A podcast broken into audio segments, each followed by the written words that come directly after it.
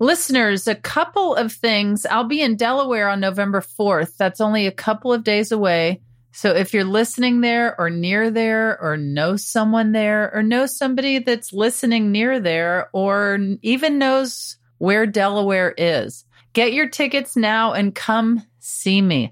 Also check out my other podcast, Tig and Cheryl True Story, wherever you get your podcasts. And remember, go vote on November 8th.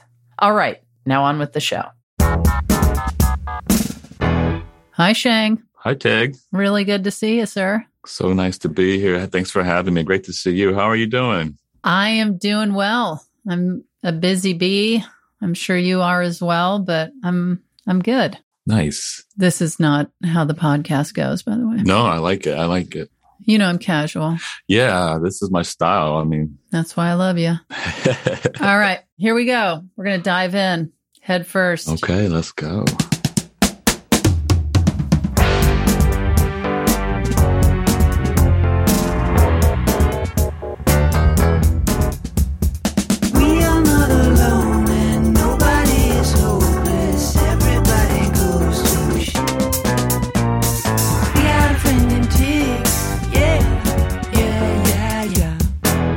This is Don't Ask Tig. I'm Tig Notaro, uncorking a flask of Please Don't Ask. With me today is a stand up comedian, actor, and writer. He has a new comedy special out on Netflix titled Sweet and Juicy. He wrote for the ABC sitcom Fresh Off the Boat and performed stand up on HBO's Two Dope Queens. Sheng Wang, my old pal, welcome to Don't Ask Tig. Thank you. Hi, Tig. How are you? I'm doing all right. You're one of those faces I haven't seen since the pandemic. Yeah, yeah. It's been Yeah. a while since we've hung out. I know, Been a long time. but you're looking good and you've got a new post apocalyptic look. I'm yeah. into it. Yeah. Yeah, it was kind of post-apocalyptic type of trauma, I guess, and I, I kind of dealt with it hmm in weird ways. I let the hair grow out, and I hmm I had a weird chin hair situation for a while, like a weird beard that I would constantly do this with. I would I Uh-huh. would stroke it. Yeah. It became my like I don't know my little twitch. What I, some kind of thing I would do like when I was anxious, which was constantly. This is like early pandemic, Yeah. and my girl, my partner, she would just be so mad at me because she would always just like wait for me to say something meaningful or deep because I'm just like nervously stroking my chin. That's what I was going to say is it definitely gives an extreme intellectual vibe to be chin stroking. yeah, but it's just a nervous tick. It's just Yeah. with some kind of weird soothing kind of petting yourself kind of thing. I so don't know you what. trimmed it up. I trimmed it up partly because it looked ridiculous. I mean, I was like a straight up wizard, Mm. um, powerful, philosophizing wizard. And then when I started traveling, you know, it was advisable to have less of that stuff that would prevent your mask from creating a seal. Oh, was it getting caught on everything? Like it'd yank you back because your intellectual beard was so Not long? so much. I don't think that was more of an issue. The the hair was like figuring out how to deal with this hair was, um, you know, learning to live like this. It's, you know, you can't see it, but the hair is long now. I never had long hair in my whole life. I love the idea that you're figuring out how to deal with it as though you have no control over the way you look or how long your hair is. That this has just been put upon you. I mean, it kind of was. I canceled my appointment for my, my haircut the day before Yeah. lockdown. Oh, I was just precautious. I was like, okay, I guess we're not going anywhere. I canceled the day before. yeah. And so I don't know. It was like, that was the beginning for me It was just not getting this haircut. Well, you should have called me because I bought a hair cutting kit and Mm. I was cutting everyone's hair in our house. I was cutting the boys. I was cutting my father in law's hair. I cut my own hair. It was a situation. So I would have happily taken you as a client. I didn't know you were performing so much haircutting services. Um, do you still do that? I don't, even though I know my hair probably looks like I'm still cutting it myself today, but I was playing pickleball earlier. So yeah, Amazing. I love pickleball. We should pickle. we should pickle. It's a very new common It thing. is. People are excited about it nowadays. I was asked to do a tournament. So I was like, okay, I'll do it. So I started to practice and now I'm into it. And here's a little secret though I have to wear a knee brace because I also found out I have a fractured femur, but that's not going to stop me from playing in the tournament. But once the tournament's over, I'm going to stop, let my leg heal, and then get back. And you're going to be the first one I call to pickle. Let's compete. Yeah. Well, we always have. Yeah. We've always competed, right. which takes me naturally to saying what a lot of people will say. And I don't know, sometimes it's true, sometimes it's not. But I love your comedy so deeply that I can't compete. And I hope you know how genuinely I've tried to express to you. You're so funny. It's so painful. I've known you for years, but I think when you really got on my um Radar. yeah, whatever it is, was when I was directing two Dope Queens. And I was like, you know, it's hard in stand up to laugh so hard. And I was like, I have not laughed this hard at a person in so long. You just blew me away. And so I just have to say that right off of the competition. A lot of comedians are competitive. There's no competition here. Oh my goodness. You're the man. Tig, You know, I feel that way. you've always been supportive, but like, I mean, thank you. Thank you so well, much. thank you for being so funny. And we have this odd connection where we both lived in Houston. I guess it's not that odd. Houston's a big city. When were you there? On and off through my childhood, but clearly you don't remember the conversation we had about this. But um you were born in Taiwan Yes. and then Yes. grew up in Houston. Yes. I was in more of like the Spring and Spring Cypress area. Right. Where were you? I was southwest side, kind of south of Alief, like Missouri City, between that those areas. How was Houston for you growing up? It was fine. It was fine Uh-huh. for me growing up. I mean, it was the only experience I ever knew, so it felt very normal. But you know, my, my parents immigrated, so I guess they're first generation, and so I I was here just amongst these people that are trying to figure it out. You know, Yeah, um, right. we lived with many cousins. When we first moved here, there was like multiple families in the household but it was fun. It was easier for the parents to have like big cousins taking care of the young ones and you know running around and keep them busy. Sure. Um, yeah, Houston is. I mean, it's. You have fond memories. I have fond memories of Houston for sure, for sure. It's a very big, diverse city. Um, the food is great. yeah. The weather is crazy. It's so insane. Yeah, Because I struggled in school. And when I tell people I struggled, they ask, Where'd you go to school? And as soon as I say Texas, there's immediate judgment. And I'm always quick to say, No, no, no. It was not the school or the teachers. They were all so supportive and friendly. Mhm, It was me. mhm. I was the problem. I I was the problem. You can't blame it on Houston or Texas or right. the school system there. So Yeah, yeah. I take full responsibility. well, well, you, for what? What do you mean? just for being a failure and getting into trouble and Come on. what i was i have a seventh grade education I, I don't know. I mean, look at you now. You're a good person. podcasting You're podcasting, and more importantly, you're a good person. i'm decent You're decent. We're trying to be good. Yeah we're Um, trying to be good yeah, i didn't go to college that's okay. yeah you went to um I went to Cal, went to Berkeley. I ended up with a business degree. It's an undergrad thing. I had no idea what, what I was doing. Like I, I had fantasies of maybe going very creative and doing, I don't know, Uh-huh. film studies or something. But I, I kind of chickened out, I guess. And I applied to the business school. I got in and I was like, oh, that's a very generic thing. You can apply to all kinds of stuff. yeah I was still kind of keeping that door open. I just hated. This is a constant thing in my life, is I, I hate making decisions that feel final, yes and if it's something I can't go back. hmm You know, picking your email, your username ID, um, whatever it is, a drawing, committing to a but line. you know you can go back and pick a new email yeah, but you. I mean, Come on. you can create a new email, but it's a whole thing. It's a but then that thing. old one is floating around and that's got to weigh you down Yeah, you didn't even follow stand up right until you were in college Yeah, as a kid, I had very little exposure to a lot of this stuff. Um, too many cousins in the house I mean, they didn't know. hmm There's no one really giving them any guidance, so it was hard for them to give me anything as far as like this is a cool thing to check out, you know, or Yeah. a fun band or whatever it is. I just kind of was subject to the radio. Is that what you were into? I mean, yeah, I listened to the radio. Yeah. I, I mean, I was at that time, you know, getting into music was an Yeah. exciting, fun time of, in life. What were you into? I, I mean, I was exposed to weird stuff. So, like I said, there was no guidance here. Like, uh-huh. of course, MC Hammer. Sure. We had the cassette tape. You know, you can't touch this. and me and my sisters, we would just play the tape and we would just dance. like MC Hammer, or did you have your own dance?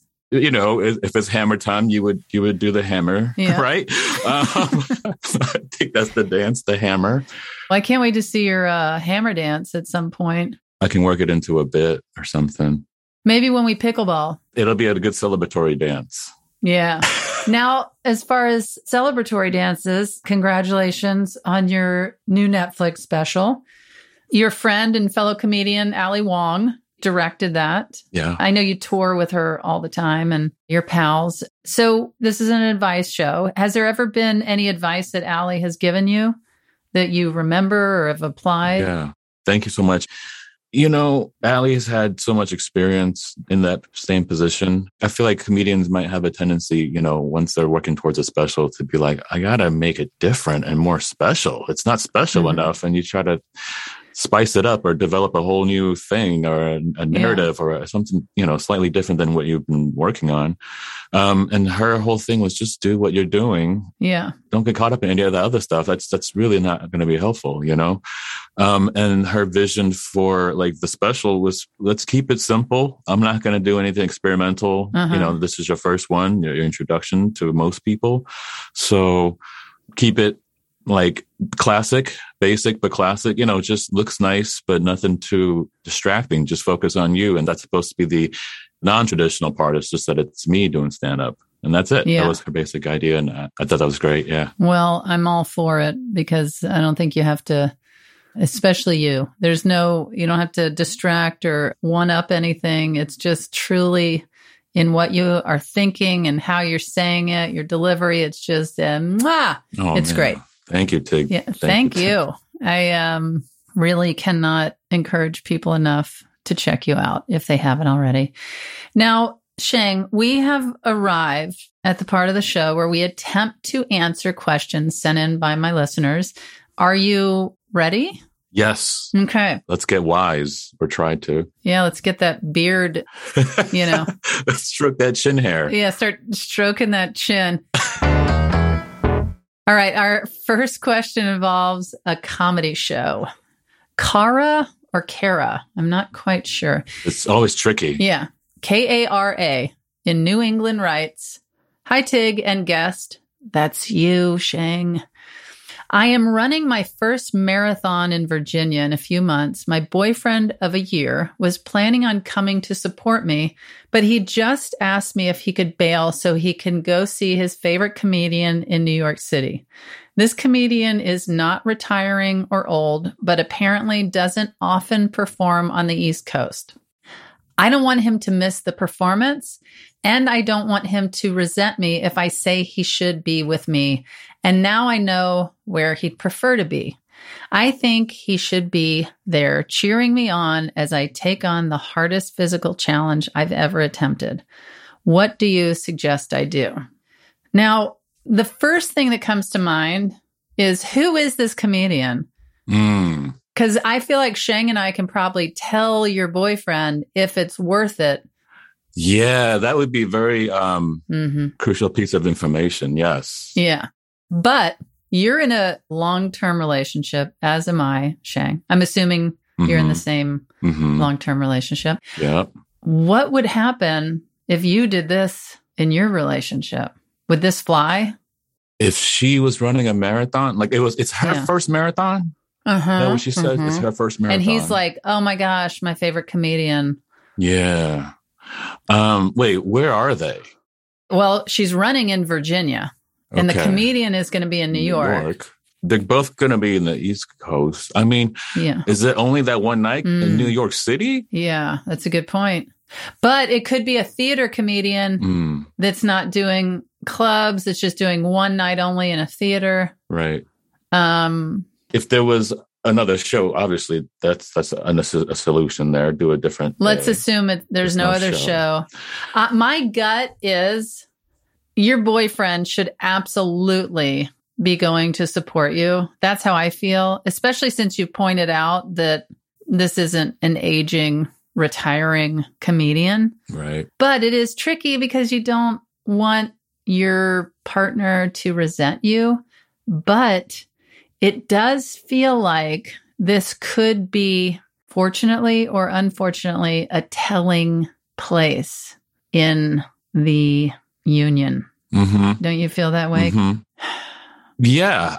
If it was my partner, it was her first marathon, I Yeah. would go. That's priority for sure. And can he not save his money and go? Maybe you guys could go take a celebratory trip out to wherever this comedian lives and he supports you at your marathon in return. Go take a trip and see this comedian wherever he lives or uh, she. I'm assuming. I can't believe how sexist I'm being. hey. There are other people than men that do comedy. Apparently. but yeah, I would say let him know how important it is that he support you during your first marathon. And if there's pushback, then let him go. Let him go to New York, but make a note that mm, we're on different pages possibly. Mhm. Because it, one year in, it's still like, we'll see how this goes because I feel like people's priorities really, really reveal where they are in the relationship. Yeah. That's a good time, a good telling time. Yeah, it's a really good telling time. Also, let us know who this comedian is. Right. Yeah. Follow up. Kara or Kara, trust us on this. We are professional comedians. We need to know who this person is that's performing in New York City, and we also feel like. Do you agree, Sheng, that that she should eh, express how important it is to have the support, Absolutely. Absolutely. but not push him to come? Yeah. Yeah. You don't, you don't have to push him to come, you know, but yeah, that's a huge red flag if he chooses not to, I feel like. Yeah, Um, and then, like you said, it's such an easy solution. What is this comedian's next stop that y'all want to Yeah. like take a vacation? You know, make it a thing. yeah, yeah. It's what relationships are all about. Sheng, let's take a short break and return with more questions, shall we? Let's. Let's. Let's shall. Yes, let's shall.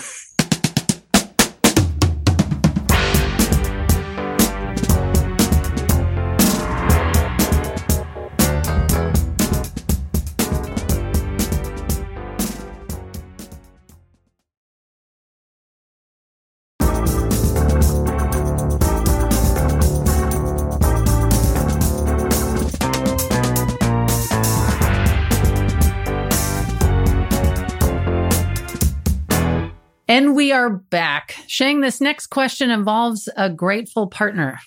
Carolyn in Chicago writes Hello, Tig, an esteemed guest. Mm, Wow. I've never heard anyone refer to you like that, Sheng. I'm esteemed. Yes, and a guest. I've recently faced several life challenges, and my partner, who's in grad school to become a therapist, has been so supportive, caring, thoughtful, and my best cheerleader. I'm looking for ways to show him how grateful I am to have him in my life. Other than things like cooking for him, he cooks better anyway, or buying him dinner. And I thought you might have some fun ideas. Any recommendations? Have you shown your partner how you feel about them with a special gift? Um, yeah, yeah. I need to work on that. The gift giving area, Uh huh. you know? Well, it doesn't have to be actually something in a box that you unwrap. Right. It could be something that's not even that. Yeah. I mean, usually it's a dinner for us. Mhm. That's a, an interest of both of ours. Big Mhm. overlap. Um, or like an experience like a concert, Yeah. you know, For MC Hammer, maybe. if only there was MC Hammer concert um, at the Hollywood Bowl. Absolutely Yeah. there, you know. Yeah. Um, You know what I was thinking about is not like a full blown surprise party, but mm, you know it could be really nice is it does fall into the category of dinner, but it could be lunch or a brunch or or something Mhm. like that. It would be so nice and thoughtful to gather the most important people in his life mm. together. Wouldn't that be so fun to walk into that room and every face that you love so much is sitting there? Yeah. Yeah. Uh, just for dinner. Yeah, that's really sweet. I just want to make sure, like, I mean, what's, what is it like to graduate as a therapist?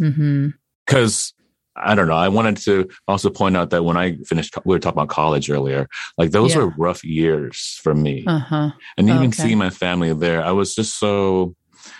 Um, I mean, of course, I'm grateful that they were there, but like, you know, I was in such a uh, weird state of like, I don't know how the future is going to go, and I have no idea what I'm doing in life. And suddenly, we're done with this regimen of you know school and and, and Mhm. classic education, and um, it was almost a hard time for me to be with my folks. Well, maybe not. Don't invite Sheng's parents. Yeah, and just invite your partner's friends. yeah. No, I mean, I don't know. I, that it doesn't make sense. I, I I think you know what you're getting into at that point. I would assume, With what? like with this degree, hmm at, at that point, I, I just feel like you know what you're doing. I, I'm just, I don't know. The, the, my, I was just bringing up the fact that I was so lost after when I graduated, and it was a hard time. Because it was just like a general business degree, and you felt a little aimless and Absolutely, uh huh. absolutely. Sounds like this guy knows what he wants to do because, Yeah. yeah, like you're saying, it's a therapist, and so It's gonna therapy people. invite, invite therapy people over, and you can all get to the root of everyone's problems. I just think we need to make sure to not invite Sheng's parents. yeah, not not for this thing. No, no. But I do feel like it would be such a nice gesture. And then and then maybe get pictures from folks Mhm. from you know nice memories that they've had with the boyfriend. Yeah. Frame a couple. Frame a couple and maybe even just, I guess I am turning it into a surprise party. But if you say, Oh, I'm having a dinner and I would love for you to Mhm. be at my dinner. Mhm. And then so he's there and he's dressed appropriately for what he thinks a dinner with friends Mm. would be like. So he's not caught off guard in like basketball shorts. right, right. unless that's appropriate in your house. Yeah. Right. yeah, Yeah, that's what I suggest, Carolyn. So good answer. I am hopeful that you, I don't even know if I'm hopeful that you do it. I hope that it's helpful in some way and that um, it helps to celebrate your partner if you do take this advice. All right. We're going to take a quick break to answer a question that came in our therapy etiquette inbox. This segment is where we answer those awkward questions we all have as people getting the professional help we need and deserve, and is sponsored by BetterHelp Therapy Online. Today's question comes from Liz in Spring, Texas. I've been working with my therapist for quite a few years, and she is fundamental to my well being. Recently, she's had to cancel appointments because of a family emergency. I feel terrible for her loss and find myself worrying about if I'll need to censor or edit myself. How have other people navigated their therapists going through life struggles? What supports or resources do therapists have for their own needs? Also, I want to know if I can offer to Venmo the copays for the canceled appointments. Do therapists have insurance for these situations? Thanks for taking the time to read. Liz, first of all, I used to live in the Spring, Texas area. So hello to you. You strike me as a very kind person. Uh, it seems like you're a little concerned about how to proceed with your own sessions. So it might be good to check in with her. Maybe just say, Hey, I'm really sorry about your loss. I've been thinking about you. I want to make sure that I'm being sensitive to you because I really value this relationship. Is there anything you want me to know as your client? Ideally, she'll be honest with you about when she's really ready to resume being a full time therapist, or if there are any temporary limitations for care during the grieving process. Because the thing about grief is that it's actually very awkward for everyone who knows the grieving person. Like, do you bring it up? Do you not? Do you say something because you feel like you have to? I mean, we've all grieved at one point in our lives. So, what did you need when you were suffering a loss? And how did you ask others for help? It's possible that she may even want space or a break from work. I would also trust that your therapist probably has a support system in place and is taking care of themselves. It's not technically your role as a client to take care of your therapist, but I understand and this all makes sense. It's a tough, tough situation. I hope that's been helpful or at least somewhat reassuring. We want to hear from you. Send us your therapy etiquette related questions at don'tasktig.org. Thanks to our sponsor, BetterHelp. Now let's get back to our conversation with Sheng Wang. Sheng, Yes, yes. this question is from a listener who might have too much of a good thing. Ooh. Lauren writes, like most people my age, I've been on and off dating apps with varying success for most of my adult life. Most people you meet, you'll never see again. That's just the nature of it. Until a few weeks ago, I had three first dates scheduled, and surprisingly, they all went very well, as did the second dates. And now I'm into round three with all three men. They are all interesting and attractive in different ways and all putting in a lot of effort. How long can I continue seeing all three? And how do I choose which one to actually date if they all continue to go well? well, Hmm. I'm confident this has never happened before. What do you mean in, in real life? Ever? well, in, in with dating apps, I've never done dating apps. Me Have neither. you done? Yeah. yeah. I think that we started relationships before those really took off. Yeah, that wasn't part of our time. No. And so my gut is saying, I have to see where this goes, whatever advice we give. I'm so, and I want to see these guys. Um, aren't you so curious to see these people Yeah, I mean, yes. and their interactions? What? This is the show. Yeah. I want to know do these guys know that you have these other people that are neck and neck at the races? hmm And it feels like your intuition is just going to tell you when to let it drop off because you can date people however long you want to. I feel like there is this pressure, a social pressure to get things figured out and immediately lock it down. And if you're enjoying yourself, why would you stop until somebody shows a massive red flag, which they will? And they even can show red flags after you're already in a relationship. So, you know what I mean? It's like it's it's all a part of the process of getting to know each other because not everyone's going to do things exactly the way that feels right to you. Maybe you and these guys are open to thruples. Have you heard of those, Sheng? I've heard of that term, thruple. Yeah, yeah. Maybe you and two guys could, and or maybe you could do a quadruple. Quadruple, a pentadruple. Yeah. I mean, see how open everybody is. You could just be like, look, you're all dream boats, and I'm clearly a, a massive catch. hmm Why don't we all get a place together? That's the show. You don't even need a crew. You just live it. Right. Exactly. I think that's more realistic. You're saying you don't need cameras? Yeah. this? Yeah. That's, that's like the, you're, you're the bachelorette right now. Right. Or Mhm. whatever. I've never watched those shows. Do you think I have? No, I don't think we have, but I think we both have the similar understanding of what that term is. yeah, you don't need cameras. Just go live an authentic quadruple life that it sounds like you're ready to live, Lauren. Or take time, let it breathe, and let these two bozos fall by the wayside and run off with uh, Bachelor number one Yeah. or whatever the show goes. Probably, probably the first one. Yeah. Okay. Lauren, with how many dates you're going on, Sheng and I are just surprised you even have time to write in. Um, best of luck to you. And this last question, Sheng, this comes in from Elizabeth. Elizabeth writes, I have a son who starts kindergarten this year. He's funny, cheerful, inquisitive, and kind. He's also short, significantly short. A good eight inches shorter than all his classmates. And though I know people shouldn't be judged on physical appearance, that's the unfortunate way our world operates. I worry about his size and the fact that he will stand out because kids can just be jerks.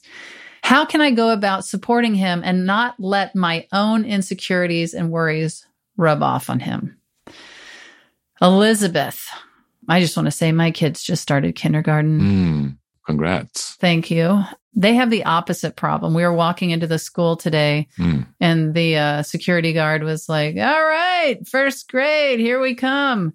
And uh, they were like, Oh, we're in kindergarten. and then he turned to me and Stephanie and said, Are they big for their age? And we're like, Yes, they're uh, gigantic. Wow.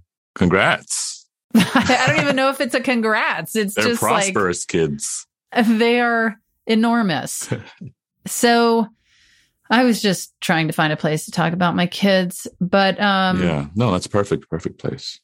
Yeah, wedged in there. Do you have any feelings or thoughts on Um, this? I think first is just to not, you know, bring it up, right? Mhm. That's probably a good thing to start. I feel like that's a, I mean, it sounds kind of funny, but I feel like that's something you would want to avoid. And I, I and I think it's worth, you know, mentioning because I feel like that you she might, shouldn't mention it. yeah, because I feel like you Yeah. might accidentally make it a thing. Yeah. When it might, might not, not be. be. And kids have growth spurts Mhm. out of nowhere. Yeah. And I'm sure Elizabeth knows this, but just as a reminder, but also, you know, I think about, I have some germ issues. Do you deal with that, Sheng? Um, somewhat okay. a mild, mildly germ something. Okay. I oddly fared well during the pandemic with germ issues, but I do have germ issues. And I was scared that my issues I would put on my kids. Mhm. And so I had to work twice as hard to pull back on all the times. And trust me, there's still times where I'm like, don't touch that or wash your hands. But, you know, when I would see babies crawling around and dragging their bodies on the floors, I would think, how will I ever show affection to my children after they've been dragging their Mhm. bodies around the floor? But I just love them so much that even when they were full of, you know, dirt, I was embracing them. But I think that it is important to not let your own insecurities and worries take over too much because your son might thrive in areas that don't call for him to be taller. And maybe on the side, you could show him some interests that maybe people that aren't basketball player sized kids could do, you know, whether it's art or music. I mean, some of the greatest musicians and artists and writers are not tall people. And I know that's kind of further down the road in life, but I do think having that connection to their passions where they're not competing maybe Right. with height issues. What what do you think? Yeah. No, I think that's great for any any child just to Mhm. find, you know, encourage them to explore. Uh-huh. Yeah, nurture some passion or interest that they have. I think just keep them engaged in, in that state of learning and wondering and exploring. I think that's the most important thing. And yeah, I think that develops that confidence, that self esteem. And I think that's the most important thing. Um, Yeah, and I do think there there's got to be some stuff out there that only shorter people can do, right. you know. Right. And so open his eyes to those things in the event he doesn't catch up on those 8 inches. The good thing that he can fall back on being as adorable as you say he is, funny, cheerful, inquisitive, kind. I mean, that's pretty great. Solid dude. Yeah, funny, cheerful, inquisitive. Get him into stand up. Yeah. You don't have to be Yeah. you don't have to be a towering person. I don't know if I'd suggest No, getting no, don't into do stand up. No, That's gonna yeah, be don't do no. stand up. Um, get him into nature. be a storyteller. a storyteller. Nature. Send him off into the woods. Send him off in the woods. Go draw, color, Yeah. do something in the woods. Yeah. Go draw color in the woods. Mhm. Bring a canteen. You know, stay hydrated. Elizabeth, I hope that helps. Sheng, it's time for our last segment. Okay. It's called Come Back to Me Later. Come back to me. Come back to me. back to me later. All right. Everyone wishes they had the perfect response at the ready for certain social interactions. Come back to me later is the segment where we make that wish come true. Sheng, your business school background might help out with this question. Hmm. Alexis writes, my colleague and I work in entertainment and have pretty high positions that include a lot of networking with clients and vendors.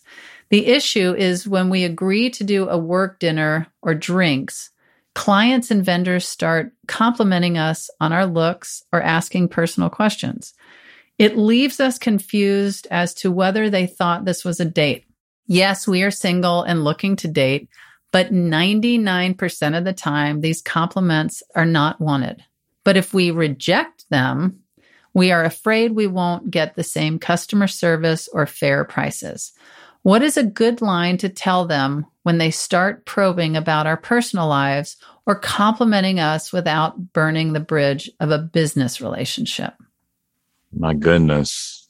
That's a really crappy position to be in. Yeah.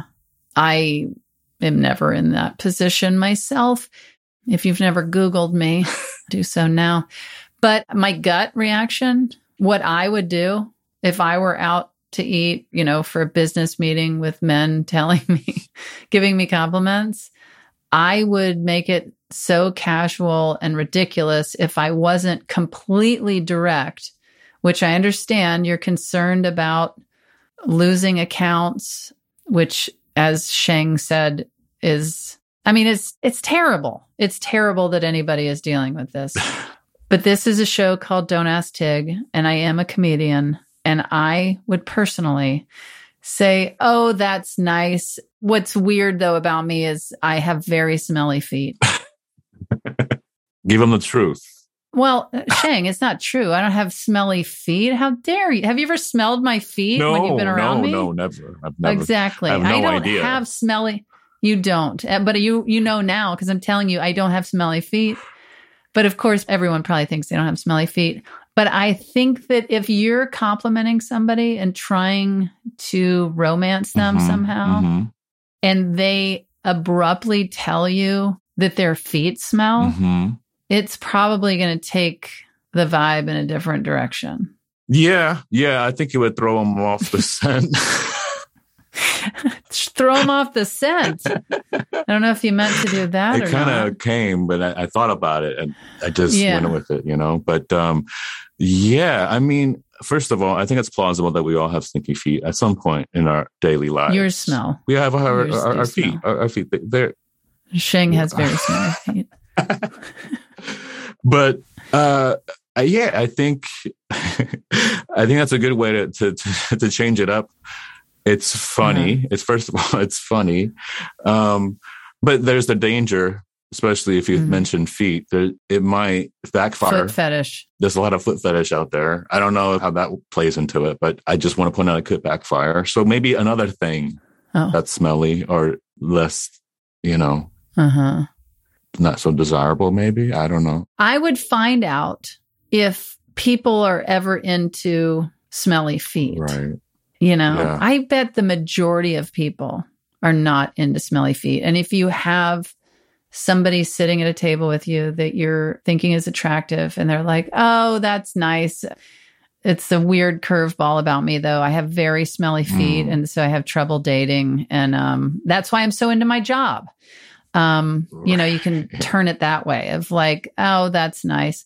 Or you could show up with a wedding ring on. But this is also, it just really highlights how sad and unfortunate all this is because you want to be able to do your job or you want to be able to directly say, I'm just here to uh, deal with this account.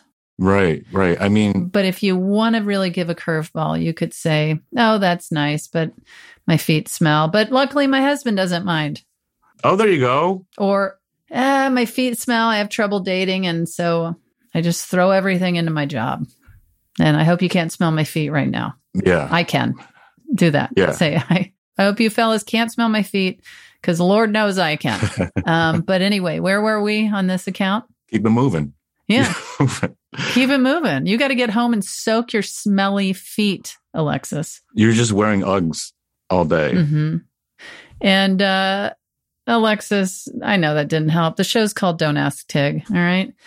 Sheng, it has been a grand old time seeing you catching up and anticipating our pickleball matches. Let's go. Yeah. Thank you, Tig. Thank you so much for being on on here. I really, really beg of the listeners to stop what you're doing and check out Sheng Wang, one of my absolute favorite comedians, and I am not just saying that. Goodness, Thank you. It's true. You know, I feel that way. Do you have anything you want to promote other than your wonderful Netflix special, but no, promote it yourself? the special just came out uh, in September, so it's available to stream. It's called Sweet and Juicy, Mhm. and um, yeah, it's on Netflix. Thank you so much. Awesome. Thank you, and I will see you on the court, sir. Yes, yes, thank you. All right. Thanks. Bye, Dave. Bye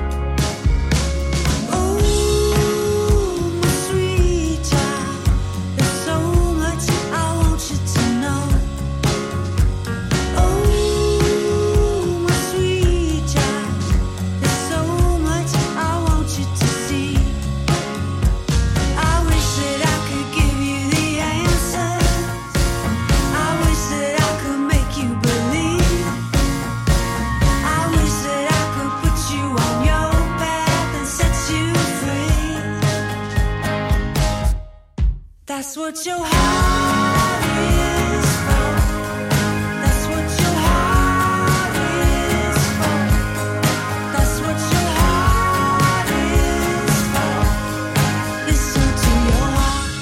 Ask Tig is hosted by me, Tig Notaro. It's produced by Thomas Willett, Shayna Deloria, and Lauren Humpert. Our executive producer and editor is Beth Perlman. Engineering and sound mixing by Alex Simpson. Digital production by James Napoli. Talent booking by Marianne Ways. Our theme music is Friend in Tig by Edie Brickell and Kyle Crusham. And Listen to Your Heart by Edie Brickell. Special thanks to Hunter Seidman. APM Studios executives in charge are Chandra Kavadi, Alex Schaffert, and Joanne Griffith. Concept developed by Tracy Mumford. Our executive consultant is Dean Capello and Gobsmack Studios. You can always ask for advice at don'tasktig.org. Just write in with your problem or send us a voice memo. Remember to follow us on social media at Don't Ask Tig. Don't Ask Tig is a production of American Public Media. And as always, thanks, Dana, and I'll tell Becky.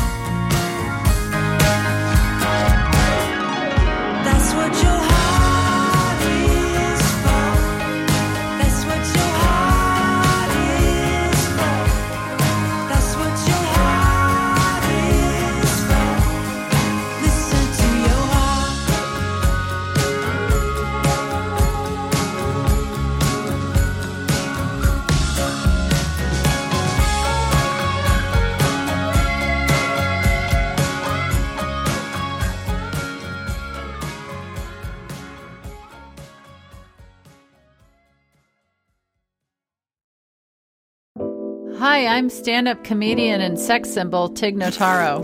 And I'm actor and writer Cheryl Hines. Before Cheryl and I got into the big business of podcasting together, we were just simply friends. And we're still friends, but now we talk about a different documentary every week on our podcast, Tig and Cheryl True Story. So whether you love documentaries or just want to hear us slowly lose our minds, check out Tig and Cheryl True Story wherever you get your podcasts. All right, cool.